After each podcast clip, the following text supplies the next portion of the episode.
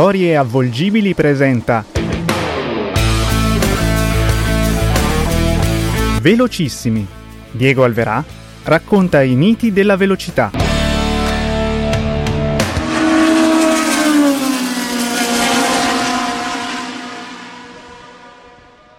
The man who wants to become an automobile driver has to have at least the spirit of an adventurer. He is a man who is not afraid.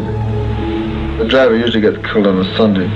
Racing drivers live very near to death every Sunday afternoon.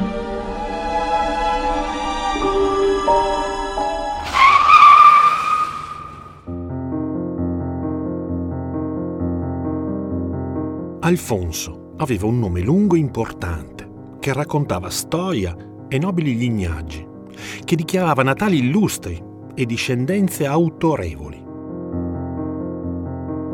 Ma quella lunga teoria di nomi e titoli che gli teneva compagnia sin dalla nascita non sarebbe sopravvissuta all'impatto con la modernità, alla frenesia dei paparazzi e alle cronache mondane del jet set. Così in quei pudici anni 50 il poco altero e prosaico Cabeza de Vaca venne accantonato in favore di un più moderno, semplice, efficace Marchese de Portago. Quella sottrazione, ancorché poco gradita, salvava almeno radici e progenitori.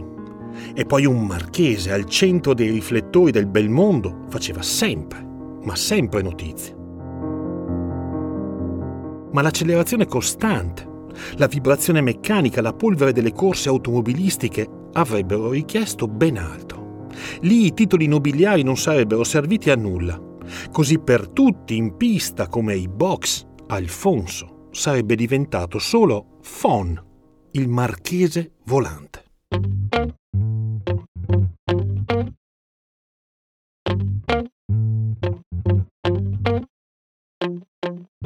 Alfonso Antonio Vicente Eduardo Angel Bluff Francisco de Borca Cabeza de Vaca y Leighton, diciottesimo marchese de Portago, dodicesimo conte della Merorada, era nobile, affascinante e ricco. Veniva da un mondo separato e distratto, incantato e intangibile. Poteva qualsiasi cosa. Il denaro e il nome della sua famiglia aprivano infatti molte porte guadagnando crediti, interesse e soprattutto agio. Così Alfonso poteva entrare e uscire da saloni ed eventi, poteva cambiare albergo e residenza a piacere, poteva acquistare cose, case o bolidi, poteva decidere del proprio futuro in ogni istante della sua giornata.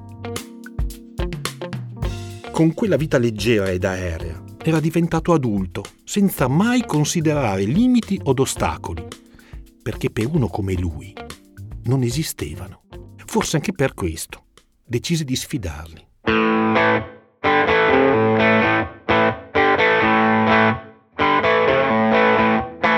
Così la sfida e il brivido della competizione divennero nuove dimensioni da esplorare. Fon si mise alla prova in molte discipline sportive, dal nuoto all'ippica, dal polo al salto con l'asta, scoprendo di eccellere pressoché in tutto, di poter competere con i migliori, magari anche di riuscire a batterli. Vinse così gare e titoli. Una sola cosa, aveva però sempre il potere magico e supremo di rapirlo e di trasportarlo in un mondo altro e diverso, la velocità. Era infatti quella potente vertigine a monopolizzare i suoi sogni, i suoi pensieri, a scuotere ogni singola piega della sua anima. A questa avrebbe consacrato l'intera esistenza.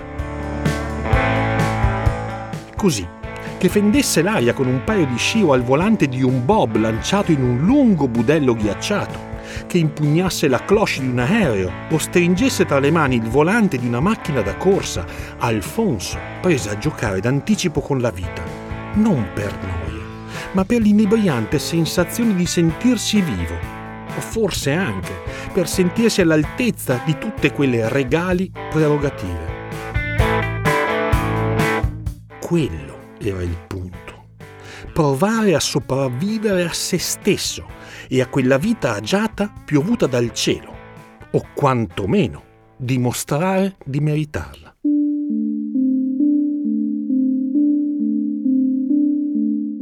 Con le quattro ruote Fonci sapeva davvero fare.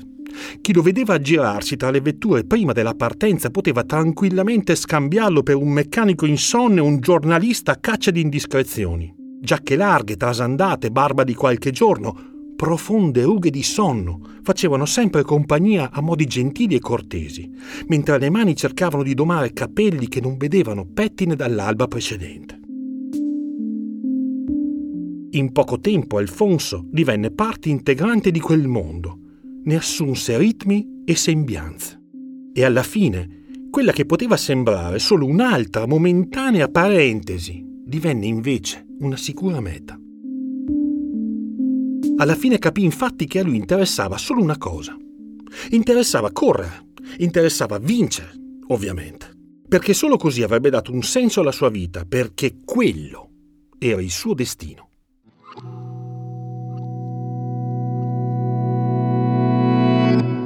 Gli inizi erano stati difficili.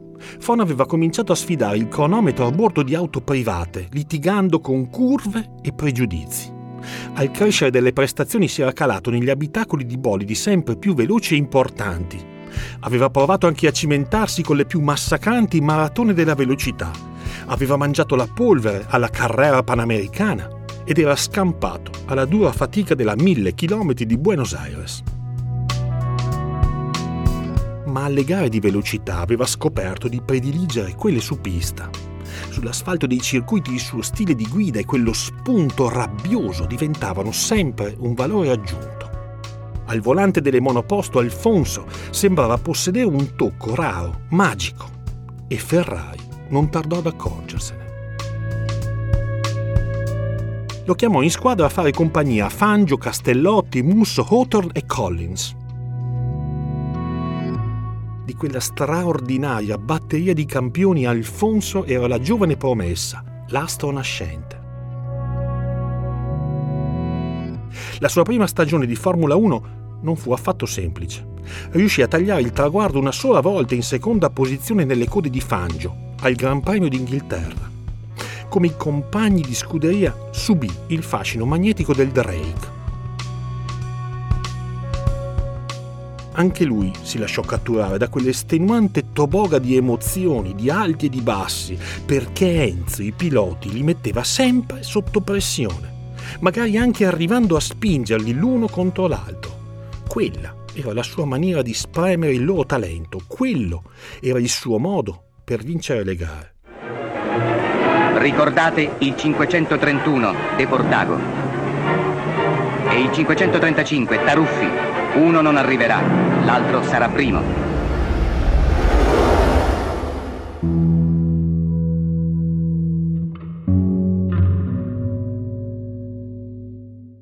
Quella maledetta mille miglia, quella del 1957, Fon non l'avrebbe nemmeno dovuta correre. Il Drake, infatti, aveva altri piani per lui, ma l'improvviso forfè di Musso aveva lasciato libero un volante. E così Ferrari lo aveva convocato in fretta e furia, affidandogli una macchina potente, ma del tutto sconosciuta. Quell'offerta però non si poteva rifiutare. E così Fon aveva fatto spazio al suo fianco all'amico giornalista Garner e aveva pure scommesso una discreta somma con l'animaccia di Jean de Bien su chi di loro due avrebbe tagliato per primo il traguardo di Brescia. Fon, però, non era affatto tranquillo. Quella non era una gara adatta alle sue caratteristiche, ma soprattutto non conosceva il comportamento nervoso di quella 335S preparata per la diversa guida e impostazione di Musso. Alla vigilia, inoltre, erano accadute troppe cose strane. Nelle ore immediatamente precedenti la partenza si erano affacciate ombre inquietanti, lo spettro di un'incombente mala sorte, oltre a qualche brutto pensiero. Quelle nubi pesanti divennero purtroppo parte della sua tragica fine. Ma nell'aria è già la tragedia. Deportago tuffatosi in pianura viaggia a 280 all'ora.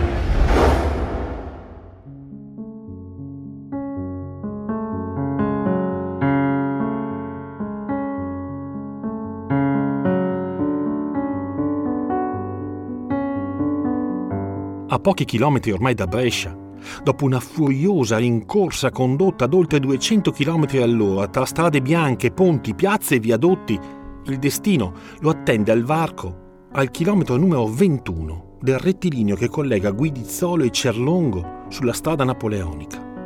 Il traguardo di Brescia non dista che poco più di 10 minuti.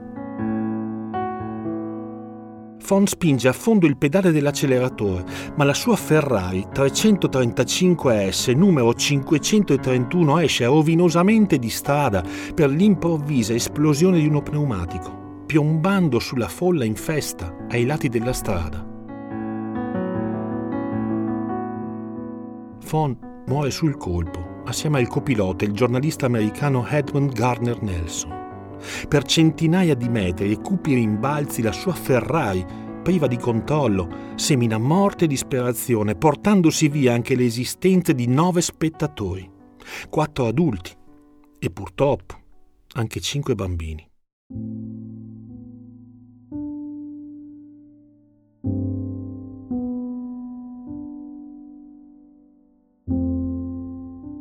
Dopo quel tragico dramma, nulla fu più come prima per le corse su strada. La mille miglia non si sarebbe più disputata, almeno in quella forma furiosa e straordinaria. Sarebbero seguite lunghe e roventi polemiche, un processo pubblico condotto sulle pagine dei quotidiani ed anche un lungo procedimento penale a carico del Drake e forse anche della velocità stessa, celebrato con grande clamore nelle aule di giustizia. Alla fine, in qualche modo, se la sarebbero cavata tutti, tranne le vittime ovviamente.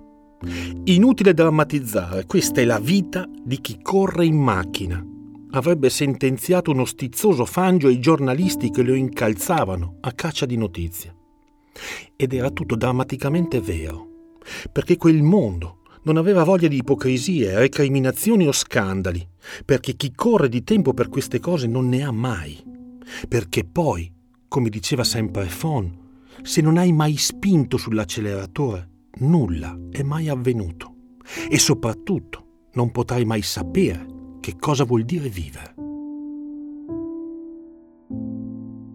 Sul luogo della strage, una lapide ricorda per sempre quell'ultima tragica sbandata.